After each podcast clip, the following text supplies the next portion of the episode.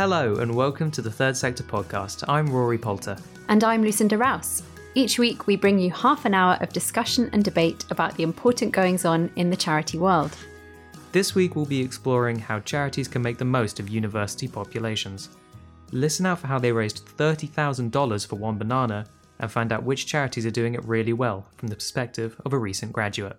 Exciting stuff. But before we get to that, Rory, you've been looking into job shares for the long read you were working on last week. Yeah, so I did a piece last week getting into the bonuses, maybe potentially some negatives of job sharing in the charity sector. And it, it was really interesting. It's something that I've not really thought about or looked into in the past. But it's kind of off the back of the huge rise in hybrid positions post pandemic. I mean, the Chartered Institute of Fundraising found last year that there had been a 900% increase in hybrid positions in the voluntary sector since the pandemic. Hmm. So it kind of goes hand in hand with that. And what it means is you get two very senior heads for the price of one, which is a bonus not only to the professionals themselves, but I think it's a huge bonus to the charities who are employing them. Does it tend to be at the senior levels that this is happening, or is it at all levels? Well, it can be at all levels, but there are some very high profile examples. So I spoke to the CEOs of Birthrights, who gave me some really interesting insights into not only how it works for their professional development, they get the opportunity to bounce ideas off each other, but they also described it as a superpower. And it's really helped them, in their words, to better navigate discriminatory challenges they find as charity leaders which I thought was really interesting. What challenges are those? So, to quote them, they said, As women of colour with two young children each, we've never considered a chief executive job possible for us at this stage of our lives. And we could not imagine navigating some of the discriminatory challenges or power dynamics we face as charity leaders without being in sisterhood with each other. Hmm. Which I think is a really powerful position to take. And it's just interesting how job sharing has allowed them to grow as individuals while also helping each other with the same role. Yeah, absolutely. And how does it work, practically speaking? And did you find that it differs across different organizations in terms of who's doing what, who's in which days, whether they are working on completely disparate areas or whether they're both involved with the same projects? So, generally, what I found is it's a weekly split. So, uh, Monday to Wednesday, and then, or Wednesday to Friday. So, sometimes there is a bit of overlap on a Wednesday depending on the organization. But I think most people that I interviewed agreed that the best way to do it was to not have individual projects that one person is working on that are then completely untouched the other half of the week when they're not in. It's very much a case of they're doing the job, they get to the end day, they hand off, they explain what they're doing, and then they leave it completely in the hands of the other.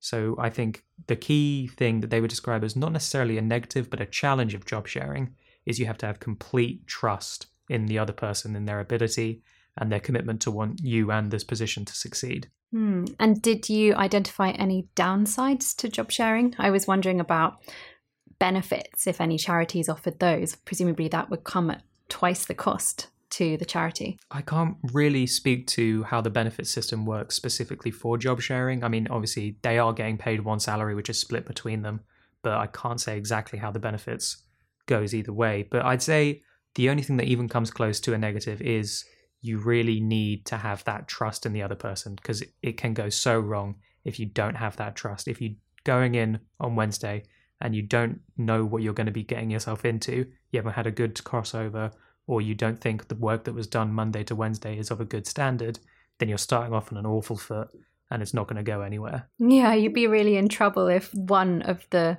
pair was not pulling their weight and the other one was working overtime. Yeah, exactly. But hopefully that never happens. Great. Well, anybody who's interested to find out more can read your in depth piece on the Third Sector website.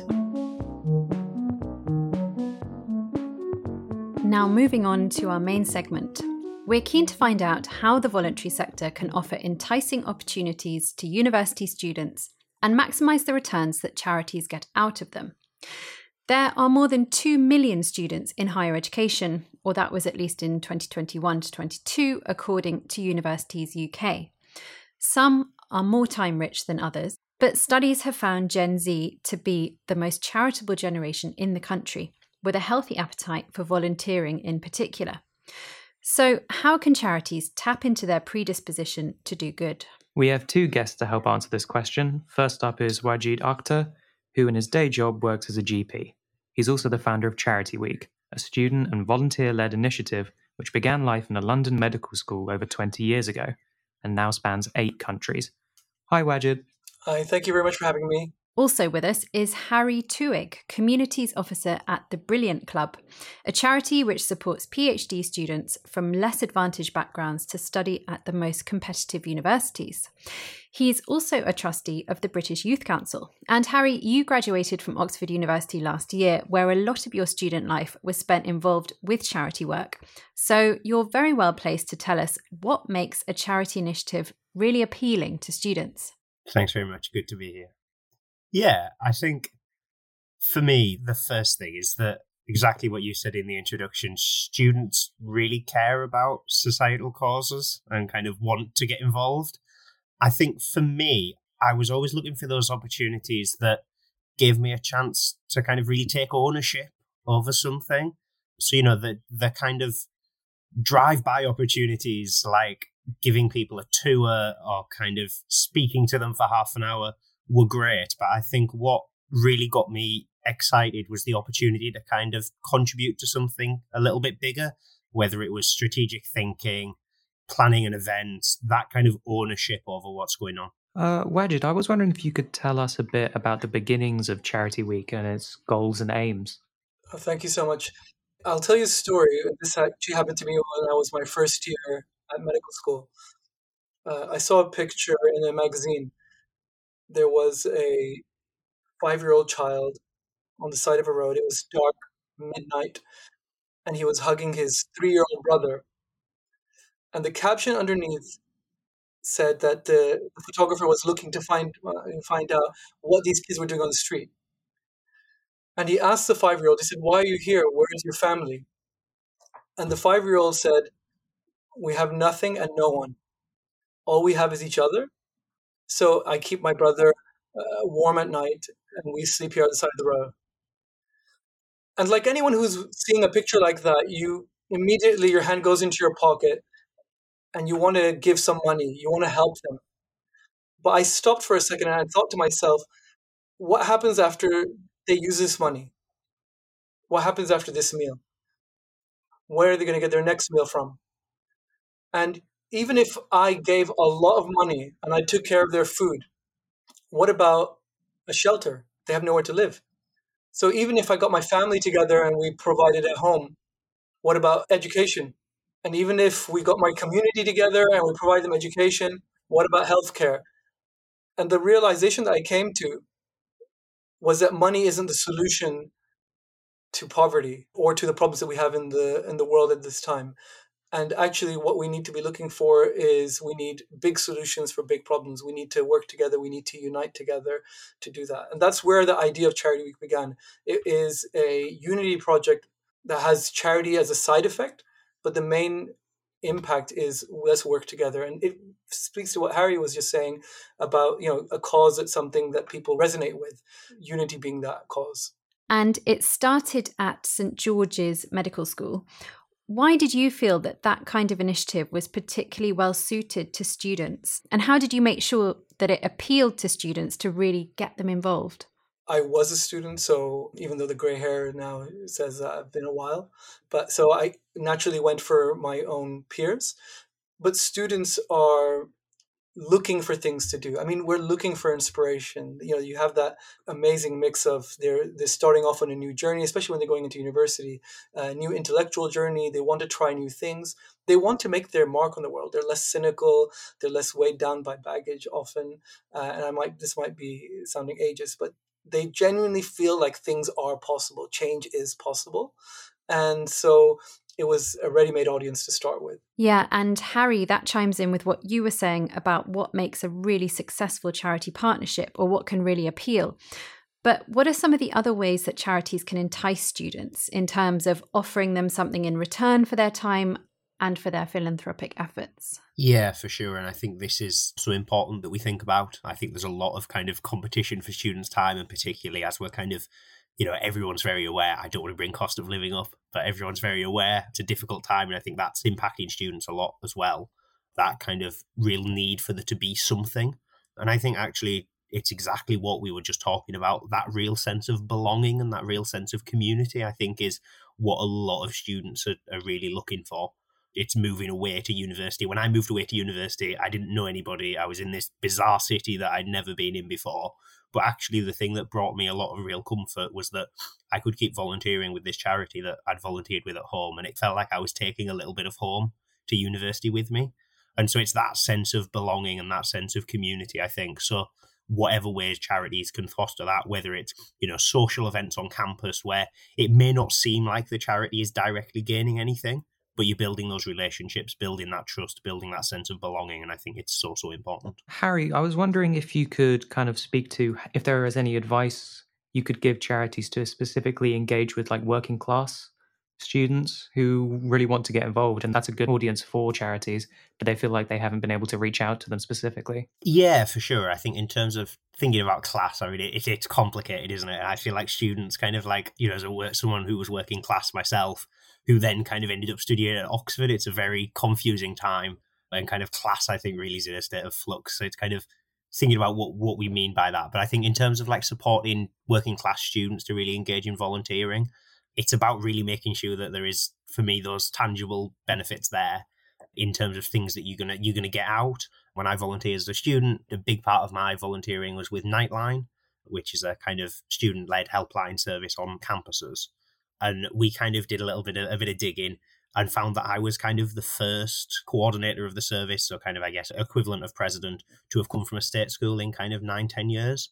And so that kind of culture of volunteering that that perhaps doesn't exist quite so much in kind of you know the state state education and kind of the, those sectors but i think working class communities are really like rooted in their communities rooted in that sense of belonging and really like willing to give back to the world. I think it's really important that we kind of harness those lived experiences that people have got and use them for good.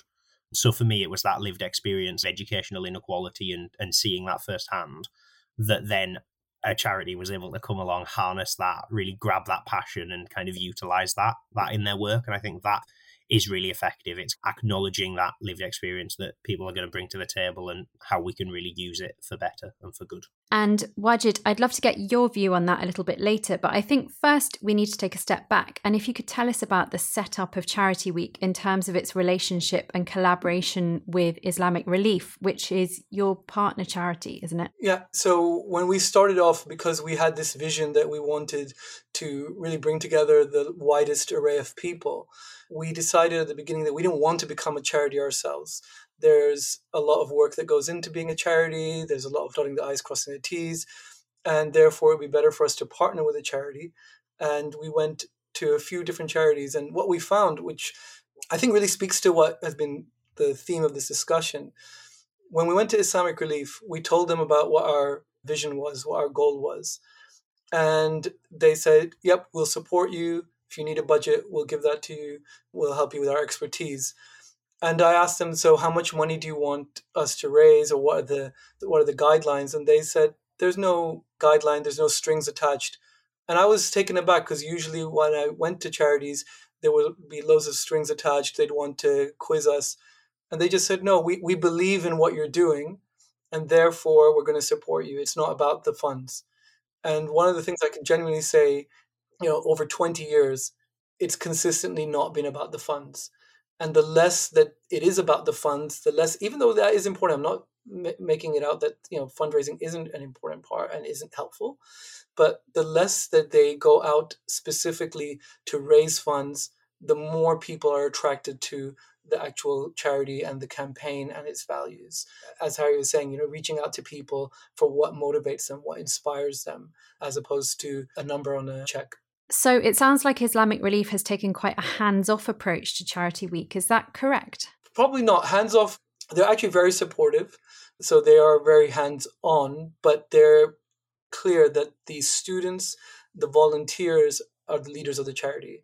They set the tone, the agenda, and they're here as a supportive mechanism, which is very hard to do because uh, uh, if I think of myself as a professional, if someone was to come into my workspace, into my area of expertise, and say, I want you to support me, but I'm going to take charge. That will be very difficult for me to get used to the idea of taking a step back. But the fact that they've managed to do that because they see the bigger picture has been one of the key reasons why the project has succeeded. But presumably, there are risks to the charity of taking that approach, such as reputational ones. Definitely. I mean, it, it, you have to take some risks in order to trust somebody else. And there are risks here where you have maybe students who are maybe less experienced or less mature, or may say or do things that could provide issues for the charity. And in order for this to work, that trust needs to be accompanied by a high level of dedication by the the volunteers. They need to be able to show and prove that that trust is well placed. And there needs to be hopefully systems in place to ensure that not only are the volunteers protected, but also the charity is protected as well. Harry, I was wondering, in your opinion, what more can umbrella bodies do to promote charity student engagement? Yeah, I think this is a really interesting one. And I think kind of Charities Week is is a great example of the kind of importance of just just celebrating what the sector is. I mean, I'm really lucky that I work in the sector and kind of am a, a trustee at an organisation, so have been able to be involved. But I think having a real presence on the ground at, at universities is is really important when we're thinking about you know young people moving into the sector. But yeah, in terms of what the sector can do, really tangible things, I think it's really investing in building those relationships and Obviously, that's much easier said than done because relationships cost money to build and they take time to build, right? So it's much easier said than done. But I think investing that time to build those relationships, hear what students really care about is, is really tangible and kind of like a really positive thing for the sector. I think just getting boots on the ground and just really shouting about how incredible the sector is. The amount of careers fairs that, that I was invited to, and obviously being a student at Oxford probably slightly skewed my experience, but the amount of careers fairs that are big corporate organizations, all of the law firms in a room, all of the banking firms in a room, you know, what can the charity sector do to really promote itself as a really tangible and attainable career for young people? And then also, I think just not underestimating young people, I think, is the last thing to say. I think it's all about flipping the type of knowledge that we value. I think quite often we we value very traditional knowledge that's gained over years and years of experience. But actually, if we flip that and we think about lived experience as a type of knowledge and we think about those things, I think charities, yeah, can really gain a lot from working with young people. And I think the last thing that, that I'll say, which is something actually that Amnesty International got no connection with them, them whatsoever, but it's something I've seen them do really well, is like student societies at, at universities can be huge champions, huge supporters, where you, you know, give a society, give a group of students a real basic toolkit for what they can do, how they can organize discussion prompts that they can get students meeting and discussing, speakers that maybe you can provide a speaker once a year, twice a year, like what can you do to really get out there amongst universities i think is what i'd say just going back to your point about the need for charities and the sector as a whole to build relationships and invest time in building those relationships it sounds like amnesty international is a charity who's done that really well but i was just wondering who exactly within the student bodies should be contacted because isn't it a really big problem that student populations have a big turnover? I mean, most people in an undergraduate degree are out within three years. Yeah, I think turnover is huge, right, within student populations. I guess in terms of who to contact, and again, I think student populations, there's there's lots of opportunities here in that you have lots of events where students will all end up in one place. So whether it's a freshers fair, whether it's a hall of residence where you've got, you know, hundreds and hundreds of students living somewhere. But what you've also got is universities also have a lot of structures that that exist already. So reaching out to student unions who kind of convene students, bring them together, who host events, those kind of things. Reaching out to student societies that already exist that are, you know, working on similar issues, I think is another kind of really great way to go. So yeah, I'm not not suggesting that kind of you know every charity in the world should start flyering every student bedroom because that probably isn't isn't gonna gonna reap, reap much reward on either end. But just approach, I think, in terms of being slightly strategic about who do we reach out to, where are the students going, and how do we kind of meet them there where they're at. I, I agree, and I'd I'd add that on every campus there will be at least one person who will feel very very strongly about that particular charity or that mm. particular mm. issue that's probably the person you want to reach out to because it's a saying that we've we found resonated in covid the messenger is as important as the message so students are much more likely to respond to a member of the student body who says, you know what, I resonate deeply with the work that uh, UNICEF or uh, Amnesty or whatever does, and I want to establish a society. And then those who haven't really given it that thought or aren't sure about it, but maybe want to give some time, then they will be attracted to that student, as opposed to the charity coming in themselves and saying, who wants to volunteer for us. And for Charity Week, for example, we work with the Islamic societies. And you're right, the turnover rate is huge. But every year we need to make the case to the Islamic societies why this is worthwhile. And there's no shortcut. If we don't make the case well enough, they won't take part and they'll say, well, you know, uh, we don't see why we should be supporting you. We need to make the case and hopefully their previous generation or our, our current representative makes a case to the future representative and so on. I think that kind of comes back to the question that, that we asked earlier around what, what can charities do to support students. I think empowering students to tell stories is a huge one. Like, how do we train a generation of students who can go out there and be really comfortable in telling their narrative, their personal story publicly in a way that feels safe for them and in a way that's aligned to their cause? So, for example, the charity that, that I'm a trustee at, the British Youth Council, we kind of empower young people to try and create social and political change. There is so many incredible young people out there doing that at the moment. And how do we really get those young people in a position where they feel you know, able to speak to their peers about why that is important. Because I completely agree with what's just been said.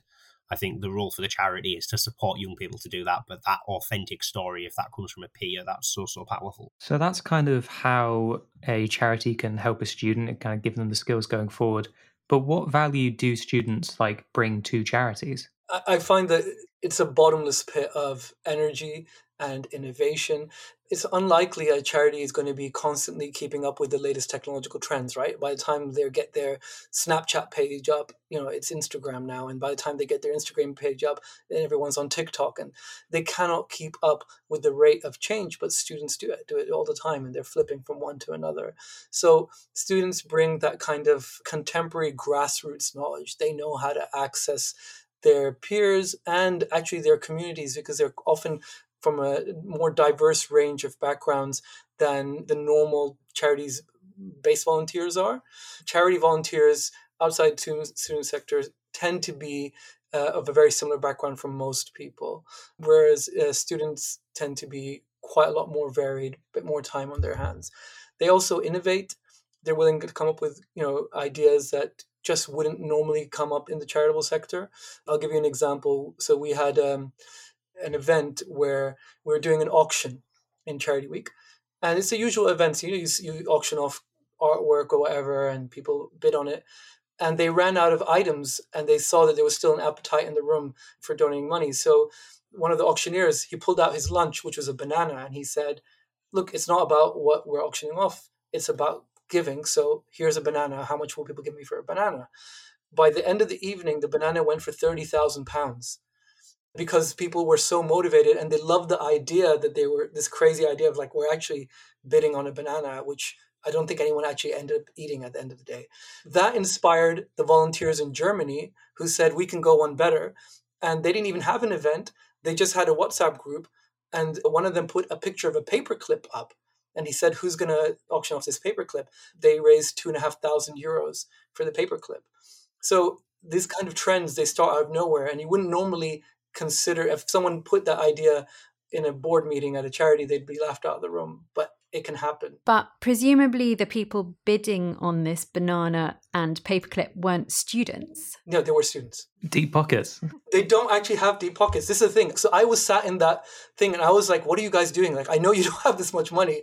And they said, we're all contributing towards that bid and they were calling up their family and their friends and some of them were saying i need a new laptop but i'm going to defer that for a year. I mean the level of ownership you cannot buy that. When people say you know what? I believe in this cause they're willing to do things that we just cannot you know believe would actually happen. Well that's extraordinary. And my next question was going to be about the cost of living crisis. Harry you touched on it very briefly earlier. It's obviously very important. So I'll ask you, first of all, from your perspective of being a recent student, how have you seen the cost of living crisis affecting students' ability to participate in charity initiatives? And also, how have you seen charities being able to help students who are struggling but still want to keep them engaged? Yeah, for sure. I mean, I think in terms of how the cost of living crisis impacts students, I mean, inflation on student or kind of increasing on on student loans kind of actual like what what students end up with in their pocket has been running kind of between 2 and 3% for the last few years which obviously is not keeping up with the increasing costs of just living in the country. And so that impact i think it's it's really important. We don't ignore that. And actually students really you know stories absolutely heartbreaking stories of students kind of having to have part-time jobs second part-time jobs third part-time jobs really just trying to get by particularly you know kind of living in private accommodation where prices are increasing. So I think the impact of cost of living on students is kind of significant, but I also don't think we should kind of underestimate students. We mentioned this about kind of working class communities earlier. Things are really tough, but I think it's really interesting that charitable giving and charitable appetite is often one of the last things people will sacrifice. A bit like the example with with the banana, right? The last thing that goes is that gift to that charity that they feel really connected to, or, you know, that kind of volunteering, that couple of hours of their time. And they will be really protective over that. So I think it's about building that belonging, building that sense of community. And like, we, we don't have to say that it's all doom and gloom. We shouldn't just give up and say, well, students aren't going to volunteer because everything's getting more expensive. I think we've got to think creatively about how we can work it. I think a couple of things like quite tangible to think about is thinking about flexibility. Do you have to have this person volunteering at 10 a.m. at this time every week? Or could that student actually just fit a couple of hours in when they can around what they've got going on and adding that flexibility into it? And I think also kind of really demonstrating what we're giving back to those volunteers. You know, caring for a cause is, is incredible and kind of they'll get a lot out of that. But could there be a kind of reverse mentoring program with staff at the charity where the student can have just an hour or so of the members, member of staff time to look at a CV, to look at a job application, to talk about next steps? Could there be that relationship set up? Or could there be some kind of like Skillshare opportunities where members of staff will just, you know, a couple of times a year live stream something, just talking about stuff that they know? So thinking about what can we really give back? And that's where I think those relationships are really key because you're going to understand what your student audience wants when you've got those really deep relationships and you're listening to them and you're hearing what kind of they need. Yeah, that's so important. And really tapping into what their priorities are. And if you're at university, probably one of your biggest worries is how am I going to enter the job market at the end of it? And supporting them through that sounds like a very worthwhile way of engaging. And Wajid, have you at Charity Week experienced any difficulty in getting students to volunteer their time as a result of perhaps having to do more jobs, part time work alongside their studies? I think that inevitably there is a little bit more difficulty because, especially when students have to study and do part time jobs, there will be people who have to think twice. But very much like Harry's saying, I find that most people are looking for something to believe in. And if you play your cards right, if you organize it well, if you focus on the vision as opposed to the money being raised, then people are willing to take that financial hit, take that time hit because they're getting something really valuable. They're getting the relationships with the people that they're they're working with. It makes you feel better. One of the things I tell my patients who come in with depression and anxiety I, I almost always ask them, do you have a hobby? Do you do something outside of your time? And one thing I recommend is like volunteer, get involved because there's nothing like helping other people to make you feel better. There's good evidence to show that people watching a, a natural disaster or man-made disaster on television do worse than people who are actually there in terms of their mental health. And it doesn't make sense because you can switch the channel and you don't seeing the smells and you you can look away, whereas the people who are actually there can't but the people who are actually there are doing something to help. So it's actually just explaining that to students. And once they taste a little bit of it, they realize that and they're very unwilling to let that go. So cost of living crisis definitely needs to be factored into account. It means that you cannot assume that people are going to come to you. You have to be flexible. You have to be willing to take the volunteering as and when they come. This is where the support from the charity comes in the support needs to be there because if you take them for granted, if you don't provide them with that support, then they will they will leave. But if you do that and if you do that well, there'll be some not only the most loyal volunteers, but they're going to stick with you when they graduate, when they start earning, and when they uh, move up the career ladder. That does all sound very very promising, but I do wonder over the 23 years that Charity Week has been running, have there been any recurring or emerging challenges that you've had to contend with to keep it fresh, keep it going? Keeping it fresh is a recurring challenge. And one of the ways we do that is we have a different theme every year. We focus on something that keeps the base of the project the same, but the outer shell may be a little bit different, whether it's nature, whether it's Apple, Lego. But another challenge that we have is that there's often a mentality within the charity sector of fighting over that piece of pie and cutting it smaller and smaller. And so if one charity comes up with a good idea, Macmillan has a coffee morning, suddenly everybody wants a coffee morning. And that can you can look at that from two ways. One, that's frustrating because you've put in the effort and the time to build something and somebody's just come and copied it. But it also keeps you on your toes. It means you can't sit back and prevent innovation. So what I tell the team is so there have been lots of um, other charity weeks that have been started with different ideas and different charities. And inevitably that makes people upset. And I tell them, don't get upset. Make sure that you what you do is the best quality and to the best level and people will naturally gravitate towards that if you do a better job and don't stop innovating. If you expect that because you came up with a good idea 20 years ago that you deserve people's loyalty right now then you're mistaken. You need to constantly come up with good ideas and reframe that for people. I was wondering you kind of spoke to it earlier wajid the importance of social media in reaching students like how important do you feel that is for me social media is really important. I mean, we've gone through a literally like the industrial revolution. The world is completely different before and after. And I can speak to healthcare. I actually lecture on social media at some of the medical schools. You know, healthcare hasn't got on board with the social media revolution. And so we're going to be crushed by it if we don't get our act together. It's very similar with the charity sector. Your entire marketing budget, I would actually say every single charity in the world's entire marketing budget and efforts probably does not compare to one single tweet from Cristiano Ronaldo, right? The reach that he will have. And that is a challenge and an opportunity. It's not a challenge to just go and sign up Ronaldo. That's probably the easier answer. But the, the challenge is how do you take advantage of this thing that can cause a lot of difficulties? It creates lots of issues for young people, but has a huge amount of potential as well. And you're most likely to be able to do that if you engage with young people who are who are literally born into the social media revolution this is second nature to them and if you can take social media and you can bring something good because i'm not i don't believe that social media is inherently evil although sometimes it can come across that way the way doctors talk about it i think there's good in it as well especially if we bring the charitable sector and social media together with young people it can actually be revolutionary in how much we reach people and how deeply we affect people. I think that's mm-hmm. that, that's where it comes back to this idea of kind of storytelling and really equipping equipping students to be able to to tell their stories of of passion of why they got behind a cause of what they did and you know can charities use their platform to really share that and really shout about that really shout about kind of what what is being done you know what what how a university in you know, one university, one group of students have really made an impact, and then you might get another group of students seeing that and thinking, oh, we could do that. So really equipping students to kind of tell their stories on social media. I think people, students tend to buy, and people generally, I think not just students, but we think take the student audience here, they'll buy what another person says above what a brand says most of the time.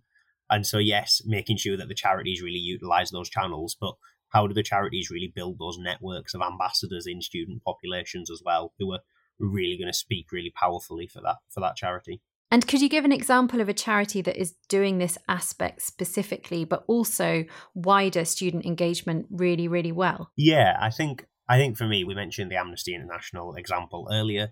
Another organization that kind of jumps to mind is anthony nolan actually the, the stem cell register organization they do an incredible job of mobilizing student communities right across the UK just to do something really tangible and really simple. And I think what they do really well is they set student communities a challenge. They say, okay, we need to get more people signed up to the to the donor register. Go out there and sign people up. And then they set students that challenge. They, you know, they utilize digital communications to really kind of shout about what's what's going on, what's been achieved, what students are doing. But I think, yeah, that that real tangible thing to ask students to help with really kind of works well in their situation, I think.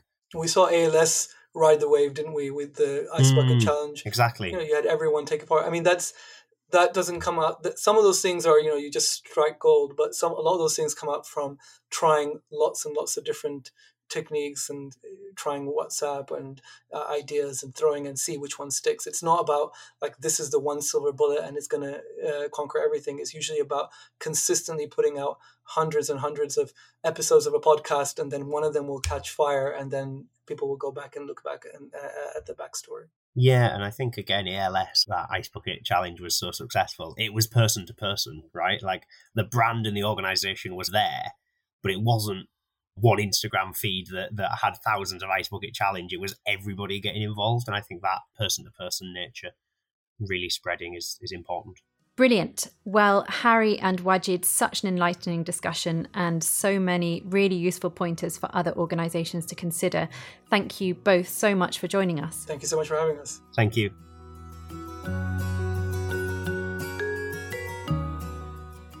That's it for this week. Next week, Emily and I will be joined by Julie Bentley, Chief Executive of Samaritans, for what promises to be a really interesting discussion. Thank you to our guests Wajid Akhter and Harry Twohig and our producer, Nav Pal.